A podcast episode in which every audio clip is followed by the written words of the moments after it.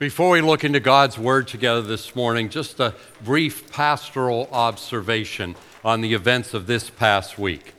As I have watched the events of the past week closely, as you have done, the words of Dickens came to mind. It was the best of times, it was the worst of times.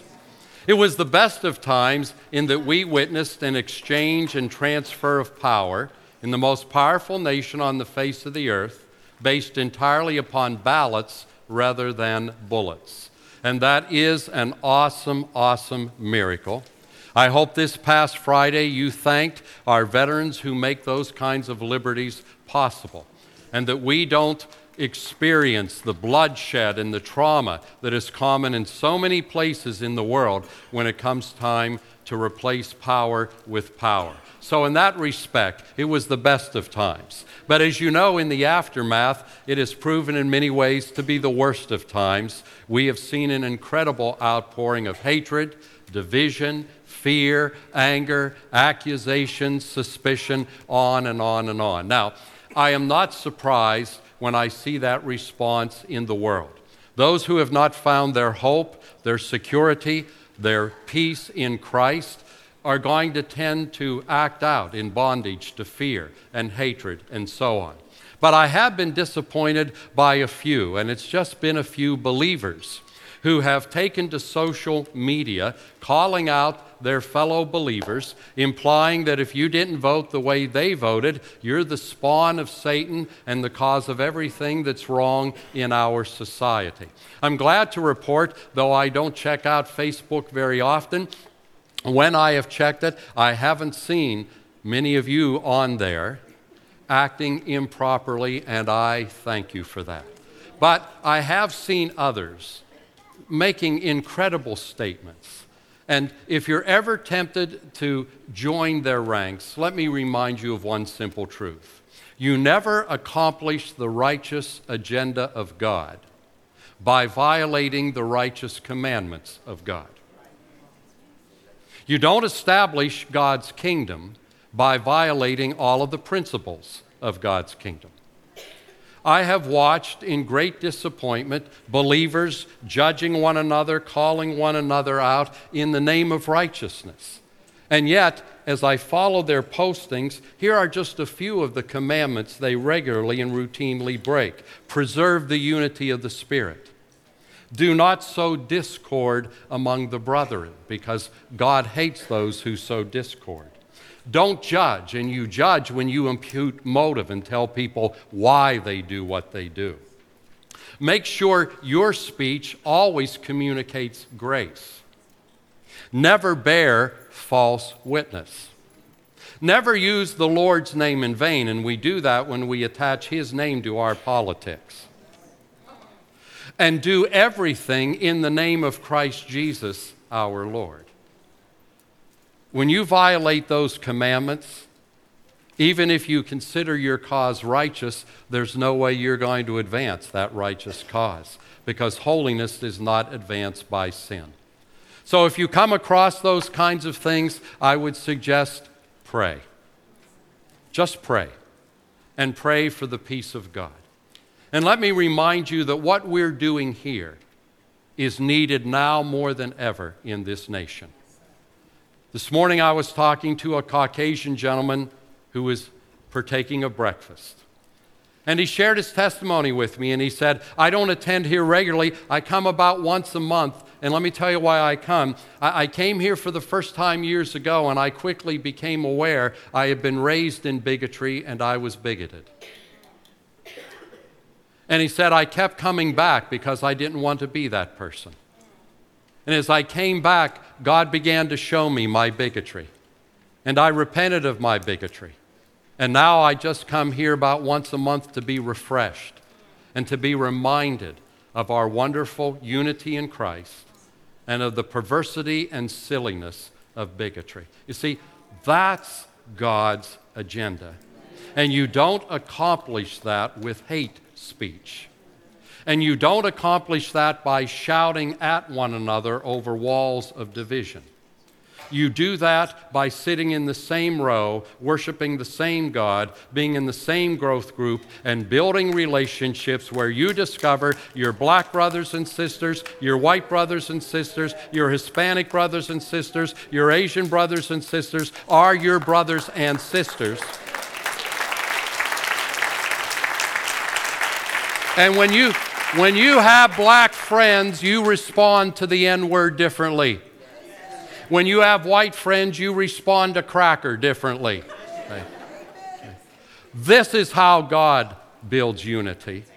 Not on Facebook with hate, but in the local church with the love of Christ. So let's stay the course and avoid the nonsense.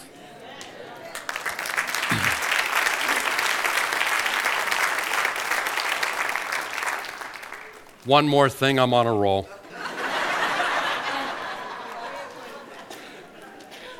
I was struck by the hypocrisy of so many young men I saw demonstrating on behalf of women. Now, demonstrating on behalf of women, fine. But studies have shown us that 90% of young men engage in porn as a recreational activity with no qualms about it whatsoever. And, honey, I'm sorry, but if you view porn regularly, do not call yourself a friend of women. You are objectifying women. You are advancing an industry that hideously abuses women. And if you sleep with women casually when you have no intent of marrying them and making a commitment to them, don't tell me that I'm a misogynist because I believe in Scripture. Because I would tell you, you are a user in the light of Scripture. Do not be intimidated by hypocrisy because there is so much hypocrisy in this culture, and it kills me when I see God's people shrinking back and getting apologetic in the face of such gross, obvious hypocrisy. The world likes to say we're hypocrites and they don't acknowledge their own hypocrisy. Well, I could do about 20 of these, but I'm not going to. Let's get into the Word. Let's get into the Word. Last week I was saying that we are standing on the threshold of a great opportunity to glorify God through expanded influence, but this is the time to look back and remember our marching orders. And I shared that 33 years ago, God gave us a very simple marching order based on Matthew 14 35. It says, When the men of that place recognized Jesus, they sent word into all that surrounding district and brought to him all who were sick. And 33 years ago, God said, If you'll look like Jesus, people will come and they'll bring the broken with them. And that has been and continues to be our simple strategy.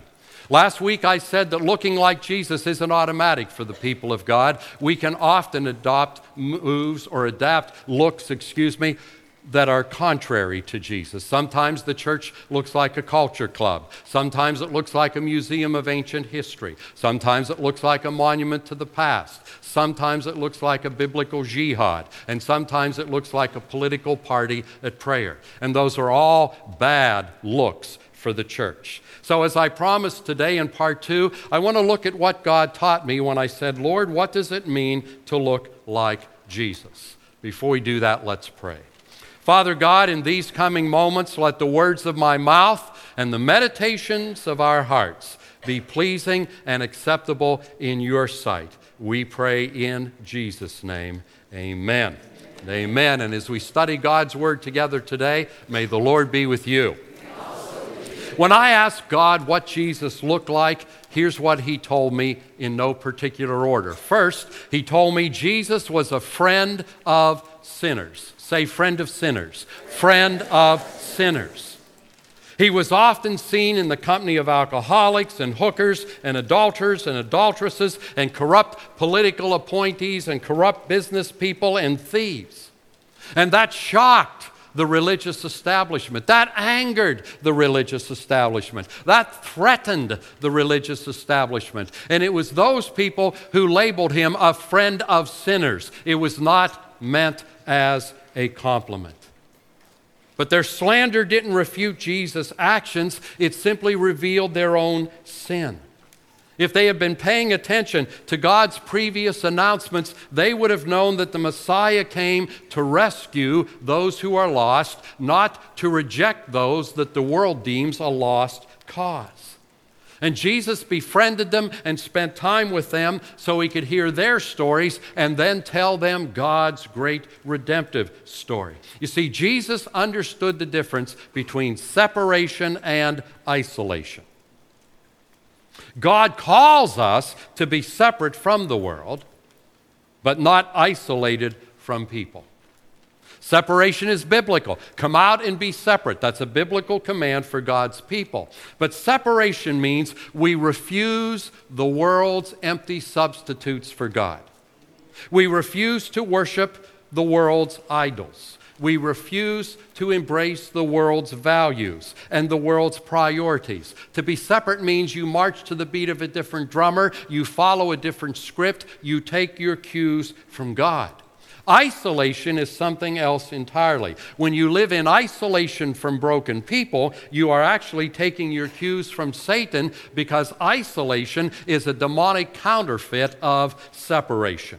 In isolation, we avoid contact with unbelievers, fearful that that will compromise our faith. But when you avoid contact with unbelievers, all you compromise is the mission of Christ in the world. And you end up missing the point entirely. You end up separating those who know the cure for sin from those who need to know there is a cure for sin and you compromise your own spiritual health. Because when we isolate ourselves from broken people, we begin to see evil as something in them rather than something in us that requires the daily grace of God. And that exposes us to the virus of pride. And I want to remind you that when Jesus befriended sinners, he befriended them so he could transform them and liberate them, not so that he could affirm them. Many words in our English language have lost virtually all their meaning as a result of spiritual compromise. And one of those words, like words like love and tolerance and so on, one of those words that has lost its meaning is the word friendship. Because in our culture, friendship means no matter what you're doing, I always affirm you. But that's not friendship in the sight of God. Because the Bible says faithful are the what? Wounds of a friend. A friend is somebody who will look me in the eye and say, You are dead wrong. You're sinning against God. This is not a good path for you because they care about my soul and they care about my eternal destiny. Today, friendship means it doesn't matter what a person is engaging in, we have to affirm them, otherwise, we're victimizing them. Jesus was a friend so he could transform, not so that he can affirm. Let me tell you a story about two women who understood this principle. Two grandmothers in Houston, Texan, Texas, at the height of the AIDS epidemic in our nation. And they decided to open a house, their house, for men suffering from AIDS just to love them and tell them about Jesus. One day, a guy named Ray came, and after they had loved on him and fed him, they said, Ray, we'd like to pray for you. He said, Don't waste your time. I'm an atheist. I don't believe in the dude. They said, Well, we believe in the dude, humorous. What can we pray for? He said, Obviously, I'm emaciated. I've tried everything. I can't gain weight. Pray that I'll gain weight. They said, We'll do that. Two weeks later, Ray returned. He had gained 10 pounds. The doctor couldn't explain it. They said, Ray, you've gained weight. He says, And I know what you're going to say next that it was the dude. But I've told you, I don't believe in the dude. And they said, Well, we do, so we're going to keep praying. A couple weeks later, Ray came back. He had gained another seven pounds. But this time his countenance looked different. They said, Ray, something else has happened to you. He said, Well, I was in my apartment. I realized I've been gaining weight ever since you started praying to the dude. And so I thought, if I'm gaining weight and the doctor can't explain it, the dude must exist. At that point, I said, if the dude exists and he's doing this, he must care about me. Then I thought, well, if the dude cares about me, I should care about the dude. So he said, I stood up in the middle of my apartment and I said, Dude, I don't know what you do to people, but I think you need to do it to me. And he said, Everything in my life has changed because two women understood what it means to be a friend of sinners. The second thing God showed me is that Jesus was full of grace and truth. Say grace and truth. Grace and truth. Now, the order is important. That's why I want you to articulate it. Many times, because we're concerned about the erosion of truth in our culture, and rightfully so, we tend in our witness to lead with truth. And we subtly communicate to people if you believe the right things, God will do great things in your life. We put belief ahead of grace. But in Jesus' interactions with people, do you notice? He most often led with grace, like the woman caught in adultery. I don't condemn you, that's grace. Go and sin no more, that's the truth that he could change her life and fill the void with himself rather than one man after another. Jesus understood that extended grace enables people to believe truth. That's why he led with grace and follows truth. You see, before a human being will embark on a journey to become totally new, they have to believe that it is a distinct possibility. They have to um, be able to imagine that their life can be transformed before they'll jump into the process. And grace enables people to have that transforming imagination.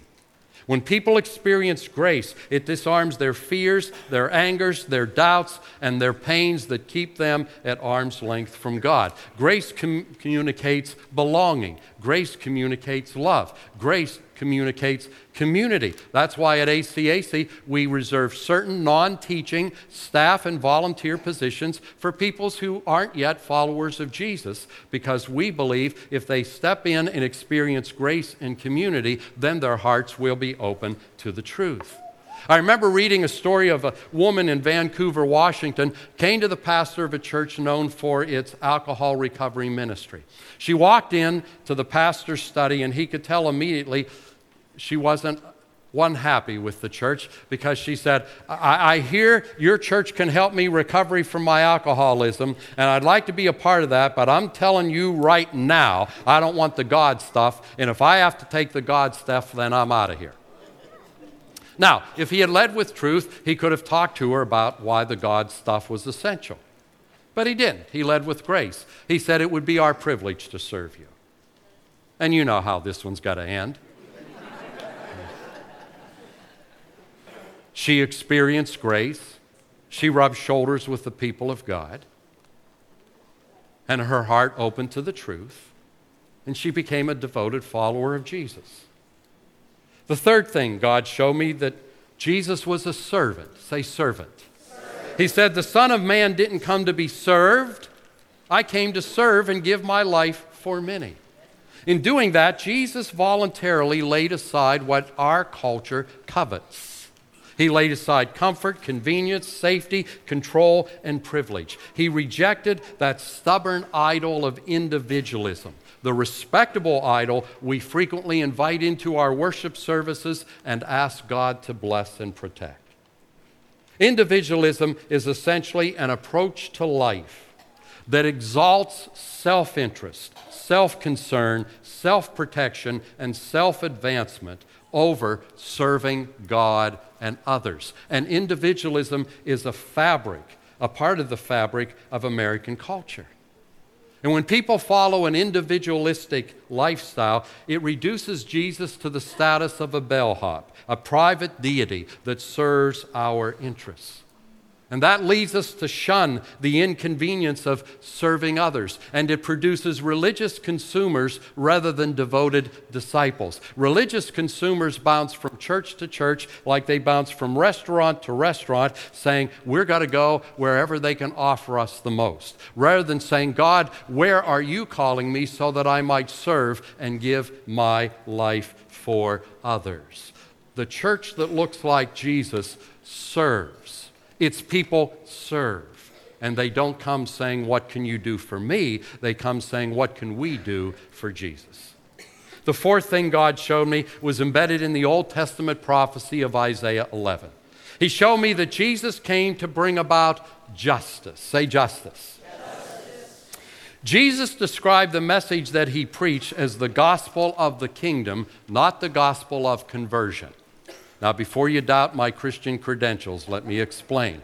Jesus made it very clear that unless a man or a woman is converted, they cannot enter into the kingdom of God.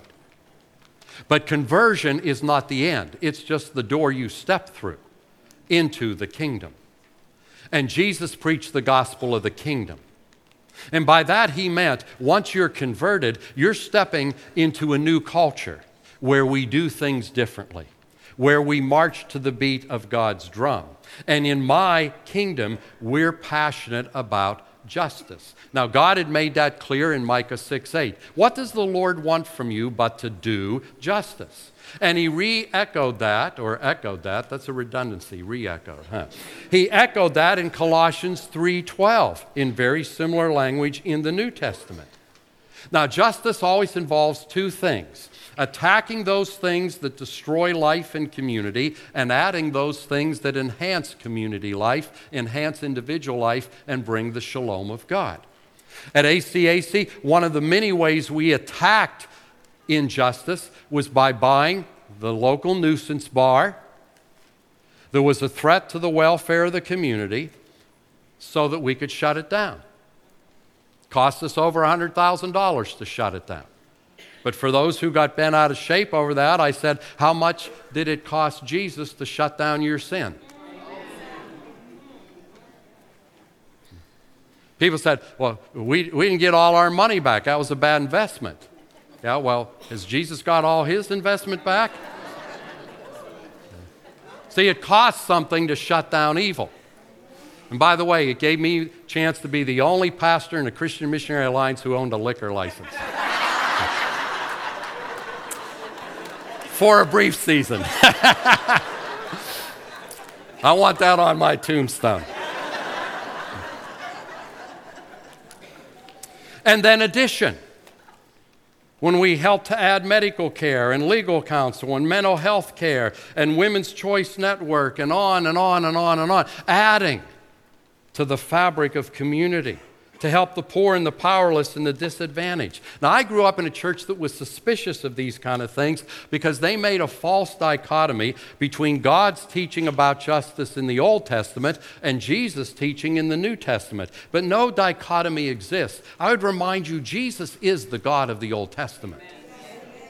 God didn't go to counseling somewhere between Malachi and Matthew and work out his issues and become different. When people say, oh, the God of the Old Testament, I like Jesus, but not the God of the Old. No, they're the same person. They're the same. And God made it clear in the Old Testament He's passionate about justice. And what did Jesus say? I didn't come to abolish what the prophets taught. I came so that what they taught can be fulfilled. That means all that justice teaching is still in play. When I understood that, I began to understand passages like Isaiah 1 Come now, let us reason together. Though your sins are like scarlet, they shall be white as snow. I always heard that at the end of a service when the pastor was giving an altar call, inviting people to put faith in Jesus. Little did I know, when you read it in context, God was speaking to a Jewish community and he was saying, You neglect the poor, you neglect the orphan, you neglect the alien, you neglect the needy, you neglect the oppressed. Your sins are like scarlet. You need to come to me. We need to have a session, and I'll make you white as snow. It was all about the people of God doing justice. See, I was taught as a boy something that's true. Knowing about Jesus is not the same as knowing Jesus. There are a lot of people who know about Jesus, but they don't know Jesus. And let me remind you in the end, it is not what you know, it is who you know. Because when you stand before God, what you know will not get you in, but if you know Jesus, you're getting in. If you don't, He'll say, Depart, I never knew you.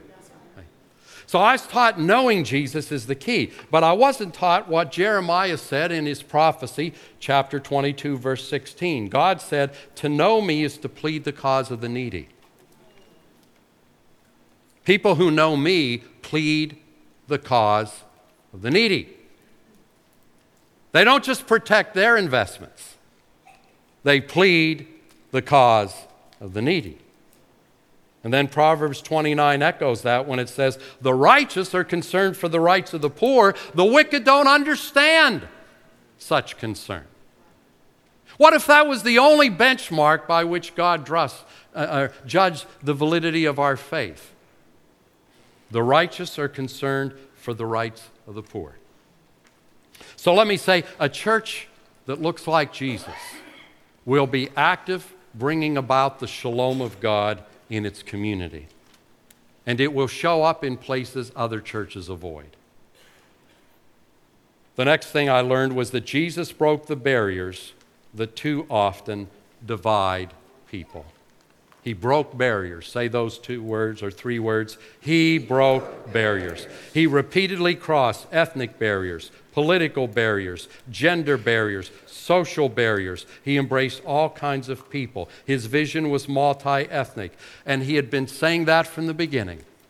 God told Abraham, through your descendant Messiah, all ethnos, every people group will be blessed. The genealogy of Jesus in Matthew 1 included sinners, women, Gentiles, and Canaanites. When Jesus launched his ministry, he didn't launch it from Jerusalem, he launched it from Galilee of the Gentiles, a despised place. When he overturned the tables in the temple, he said, My house is to be a house of prayer for all ethnos, not just a handful of Jewish males, excluding everybody else.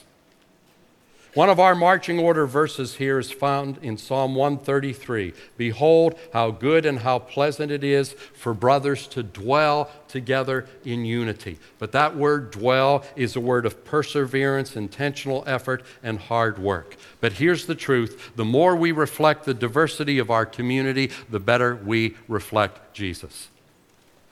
A church sitting in a black, white, Asian, Hispanic community that's all white, all black, all Asian, all Hispanic does not reflect the community in which it is setting, and because it does not, it poorly represents Jesus.